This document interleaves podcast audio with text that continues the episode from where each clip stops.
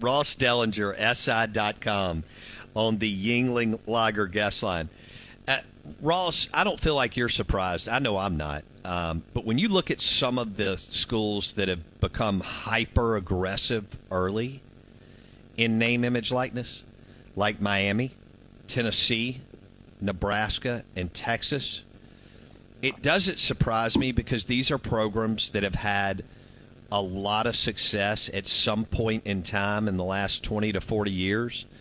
But for the most part, well, though in Florida, uh, have been off the grid the last 10 to 15, sometimes 20 years. That doesn't surprise you at all, does it? No, you know, you've you've basically got uh, you know desperate, somewhat desperate, uh, yes. very wealthy, high resource uh, people, boosters at these at these schools who uh, are clawing in, to get back to the glory years, so to speak. And yeah, I mean, I think it there's it's not coincidental that like eight of the top maybe ten NIL collectives.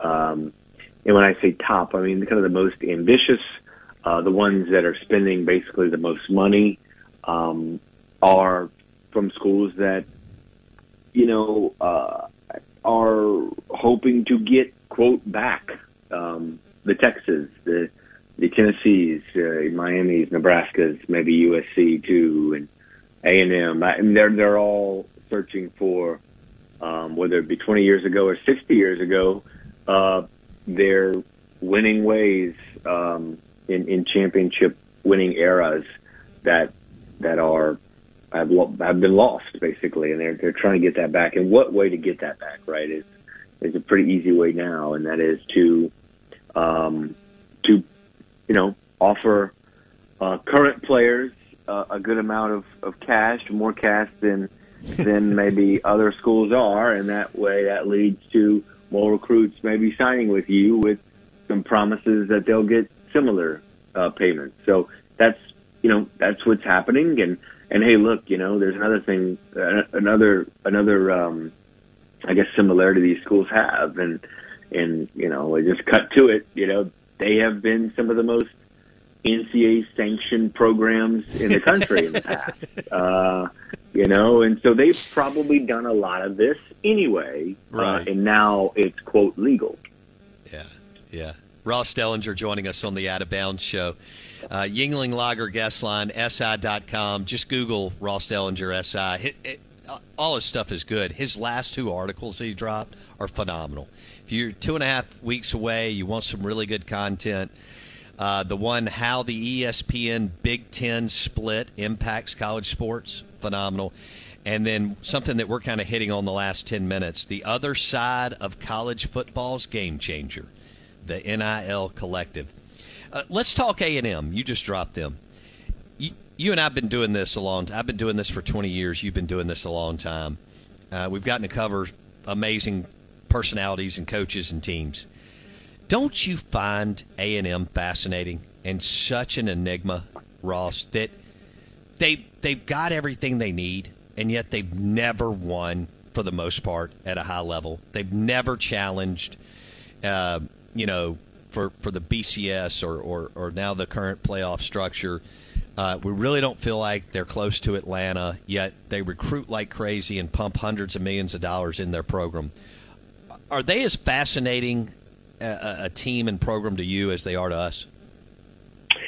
Yeah, and it's it's really both of them, Texas and in Texas A&M. They have more money, um, basically than anybody. Uh, you know, as far as donations, and obviously a lot of that is coming from, you know, the oil industry, and uh, the money is they, they've got a lot of it, and they've got they've got they're usually one and two Texas and A&M in budget, and a lot of that is because of the uh, donations they receive. I mean, I think uh, a couple years ago, I think this is 2019 statistics, but uh, the University of Texas brought in like something like 65 million dollars in a single year in donations.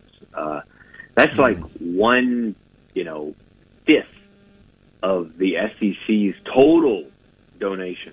So you, it's just it's a behemoth both of those places, and it is quite um, puzzling right? While they haven't figured it out. Uh, in a, for A and M, they haven't figured it out in you know, a few decades, maybe.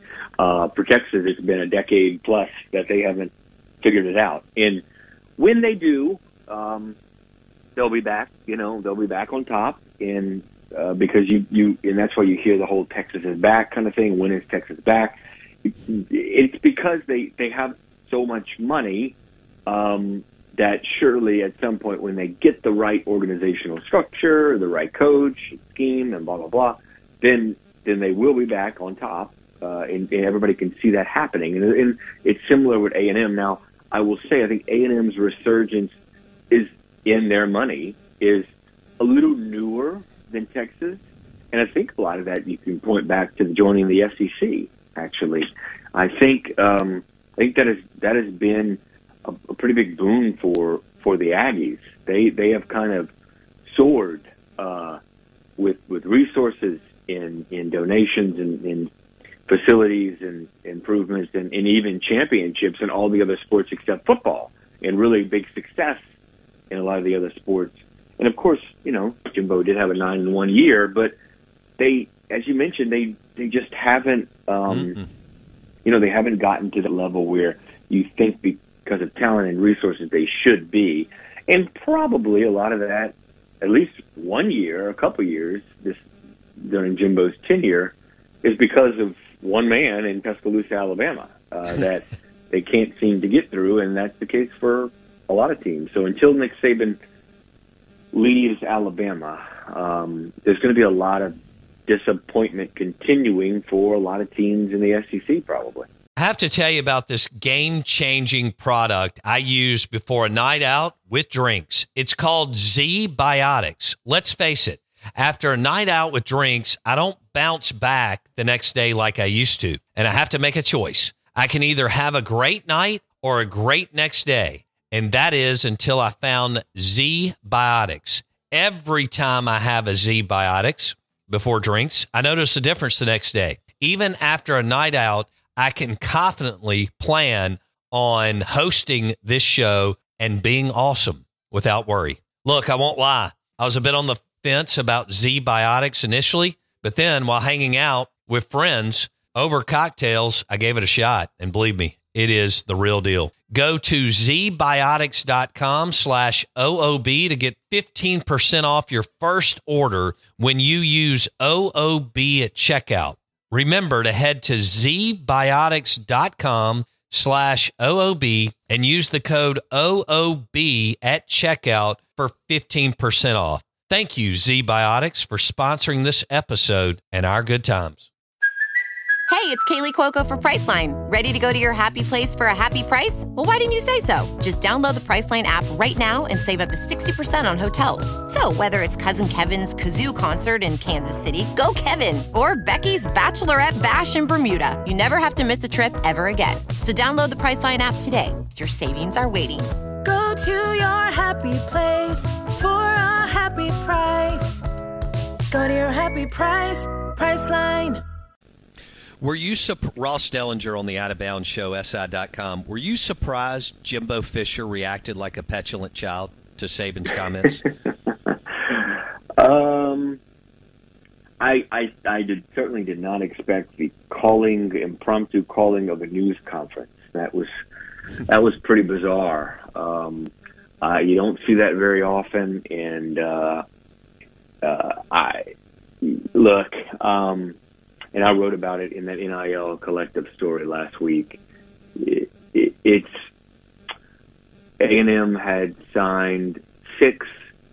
I think they signed. They signed their their number one. First of all, they signed the number one right top class ever in the history of rankings this past year. I think there was eight five stars. I think eight five stars. Yes. Um, they they they hadn't signed eight five stars in the last six years combined. Okay, so it, let's let's let's just face the facts here, right?